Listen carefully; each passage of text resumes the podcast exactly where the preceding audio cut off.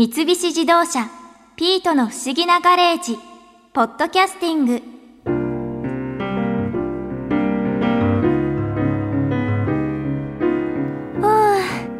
今日のところは修造さんたちマリアさんが作ったサンドイッチを食べておとなしく帰ってくれたわ。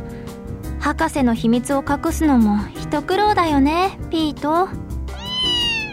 でも外でみんなとサンドイッチを食べるのってちょっとピクニックみたいで楽しかったかも。今度山猫冒険団で出かける時私もサンドイッチ作ってみようかな。フードコーディネーターの永田由衣さんにいろいろレシピ教えてもらったし。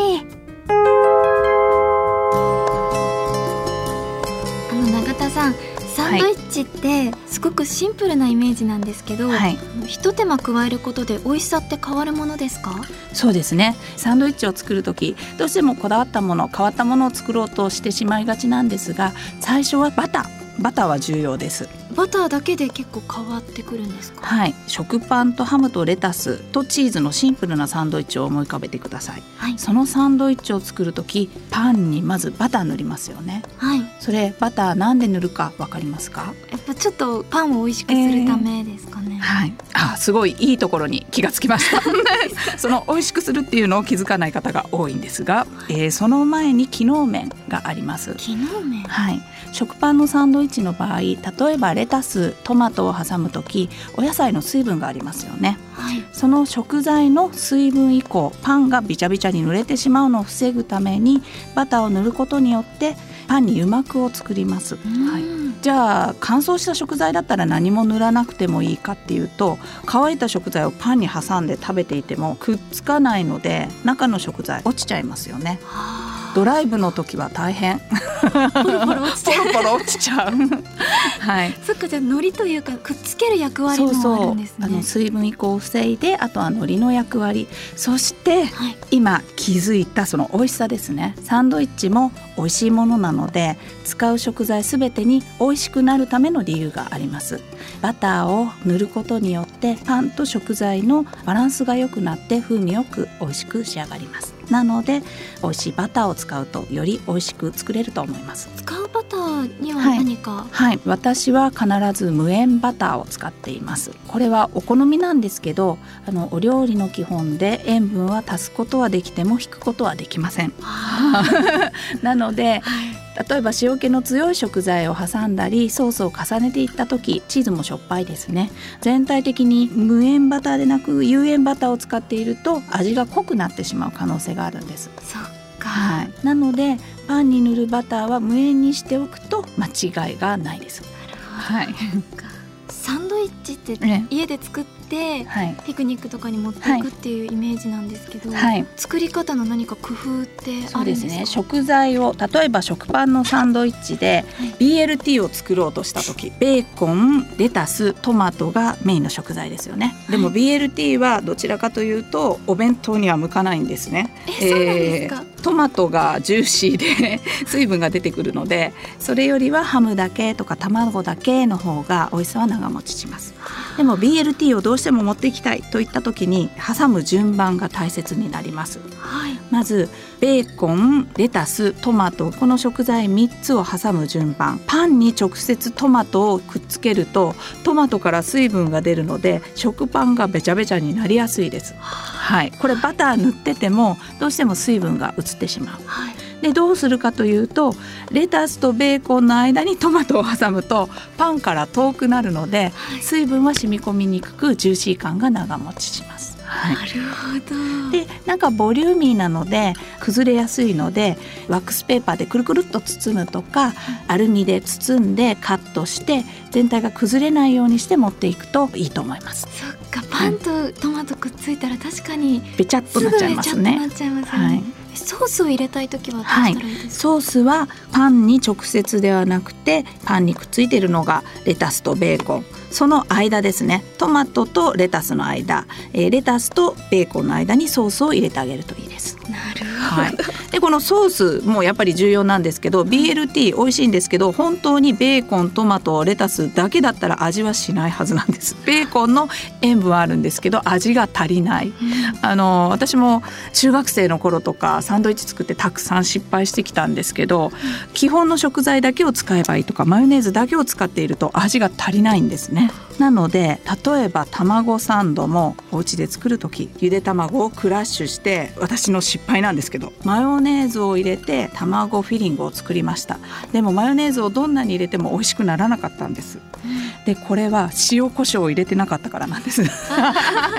マヨネーズだけじゃダメなんです、ね、味が足りないんです。はい。でここにまず卵を刻んでクラッシュしてからそこに塩コショウで下味をつけてその状態で一度味見してみてください。あ卵の味が生きてくる塩コショウ味が程よくついたなと思ったらマヨネーズを加えるんですがドボドボと加えるとトロトロの卵サラダになってパンに挟んだ時これもドロドロ流れ落ちます本当にその味と卵をマヨネーズでつないでいくイメージで入れていくと程よい硬さ程よい味わいの卵フィリングが出来上がります。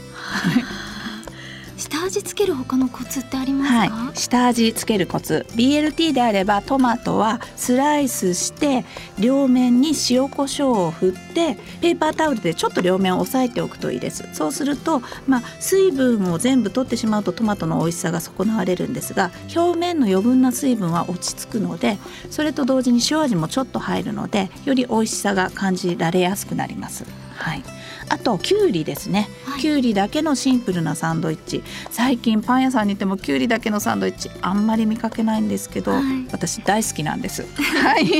味しいですよね。美味しいです。でこのきゅうりもきゅうりをスライスするだけで挟んだら青臭い味しかしないです。カッパになった気分はい、でこのスライスしたきゅうりに塩コショウをしてでここ胡椒と今軽く言ってますけど白胡椒です。白胡椒、はい、ブラックペッパーではなくてホワイトペッパーをして、はい、というのがホワイトペッパーサンドイッチ作りでも重要なんですが下味をつける時はホワイトペッパーを使って仕上げのアクセントに使う時はブラックペッパーと使い分けると味のバランスも見た目も綺麗になります。はい、ホワイトとブラックで味違うんですか、はい、はい、風味が違いますね。でブラックペッパーをきゅうりにガリガリと振りかけても美味しいんですけどつぶつぶしてちょっと辛みが強すぎる。ホワイトペッパーだと程よいパウダー状のものを使ってますので全体に馴染んで、えー、程よい味わいになります。でこのきゅうりなんですが塩コショウとさらにビネガー白ワインビネガーでもいいですしお家にある日本のお酢でも構いませんそれをちょっとかけて全体をなじませてから挟むと程よいピクルスマリネ感があってそのままでも美味しいんです。はいただきゅうりこのマリネしていて水分が出ているので必ずペーパータオルで水分余分なものは押さえ取ってから挟んでください。そこはポイント、ね、ポイント。はい。でもそのきゅうりのサンドは基本的にその味付けはじゃあ塩コシ塩コショウとビネガーだけで一番シンプルなものだとイギリスのティーサンドイッチ。ティーサンドイッチ。はいはい、シンプルなきゅうりのサンドイッチが定番です。でこのイギリスのサンドイッチはいイギリスのサンドイッチです。これはですねもうアフタヌーンティーが始まった頃ですね。1930年頃のイギリスで始められたアフタヌーンティーの習慣。このアフタヌーンティーの中でスイーツスコーンとかよくいただきますよね。スイーツだけではなくてちょっとお食事のものっていうので片手でつまめる食べ物として作られたのがこのティーサンドイッチです。でその中で代表的なメニューがキューカンバーサンドイッチ。きゅうりだけのサンドイッチですでイギリスもですけどヨーロッパの食文化の中でお食事する時ナイフフォーク使いますよね、はい、でもこれは片手でつまんでいただくために小さく小さく作るんです。でこの小さくする、まあ、理由なんですけど貴婦人たちが小さな口でも食べれるようにっていうのはありますし、はい、このティーサンドイッチきゅうりが食パンに挟まれている姿だけを見ると日本の食パンの印象でパン薄すぎるなって感じるんですがイギリスのこのパンは日本のパンに比べると硬くてちょっと詰まってるんですね。なので分厚く切るともごもごしてもそもそして 美味しくない。はい、薄いのがじゃちょうどいい、はい、ちょうどいいんです。なのでパンは薄ければ薄いほど上品で美味しいと言われています。でアフタヌーンティーもホテルのアフタヌーンティーセットとかありますよね、はい、この3段のお皿に乗せられた女子は大好きですよね。おしゃれな。おしゃれな。あの今度アフタヌーンティーに行く機会があったらよくよくサンドイッチ見てください。クラシックなホテルで出されるアフタヌーンティーでは必ずきゅうりだけのサンドイッチ入っていると思いますじゃもうそれが定番なんです定番ですね。ただ最近はちょっとこう日本風にアレンジしていたりすごくおしゃれに現代風に作っているものもあるのでそういったタイプはちょっとスタイルが変わってくるんですけどクラシックなところではキューカンバーサンド絶対 あります、はい。流行りでそのサンドイッチも変わってきたりはするんですか？はい変わってきていますね。例えば日本だとお米の文化の中で海外からパンの文化が入ってきているのでサンドイッチにも流行があります。フランスのものが流行ってフランスの本場のパン屋さんが日本にも増えていたりするのでそういったお店ではフランスそのもののサンドイッチがあったりあとはあの随分前からなるんですがベトナムのサンドイッチバインミーですね。バインミー？はい。なんでベトナムかっていうとフランスの統治下時代にフランス人がパンの文化を持ち込んだんです。でもベトナムってお米の文化のなんですね、はい、ご飯食べますし麺も米で作られた麺。ライスペーパーもありますよね、でもともとお米なんですけどパンが作られ始めた。でもそのパンはフランスのように本当に硬いバゲットではなくてベトナムで手に入る粉を使いでそうするとあの小麦粉だけでなくて米粉をちょっとブレンドしているところもあるそうです。なので軽いパンなんですね。でそのパンが庶民の文化として広がりまして多くの方が食べるようになった。その食べるようになった一つの理由がベトナムの定番の食材をそのパンに挟んでサンドイッチにしたからなんです。なのでバインミーはフランスのサンドイッチそのままではなくてフランス風のとても軽いパンにベトナムで作られているベトナムハムと言われるものが大体入ってます。あとベトナムのレバーペーストが塗られていてそこにお野菜がたっぷり入っているんですがお野菜も定番はナマスが入ってます。ナマス？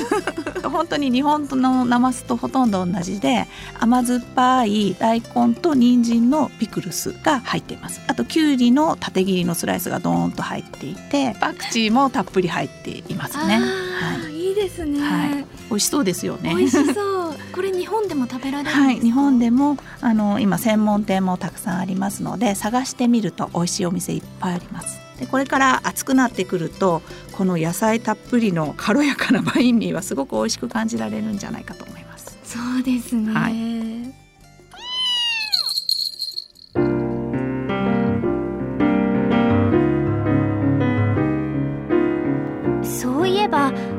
山猫冒険団で出かける時って診断員の人がいるってことだよね。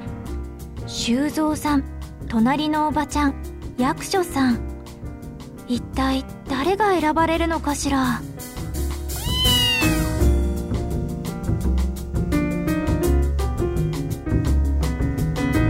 三菱自動車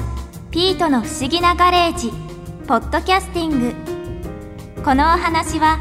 Drive your Ambition 三菱自動車がお送りしました。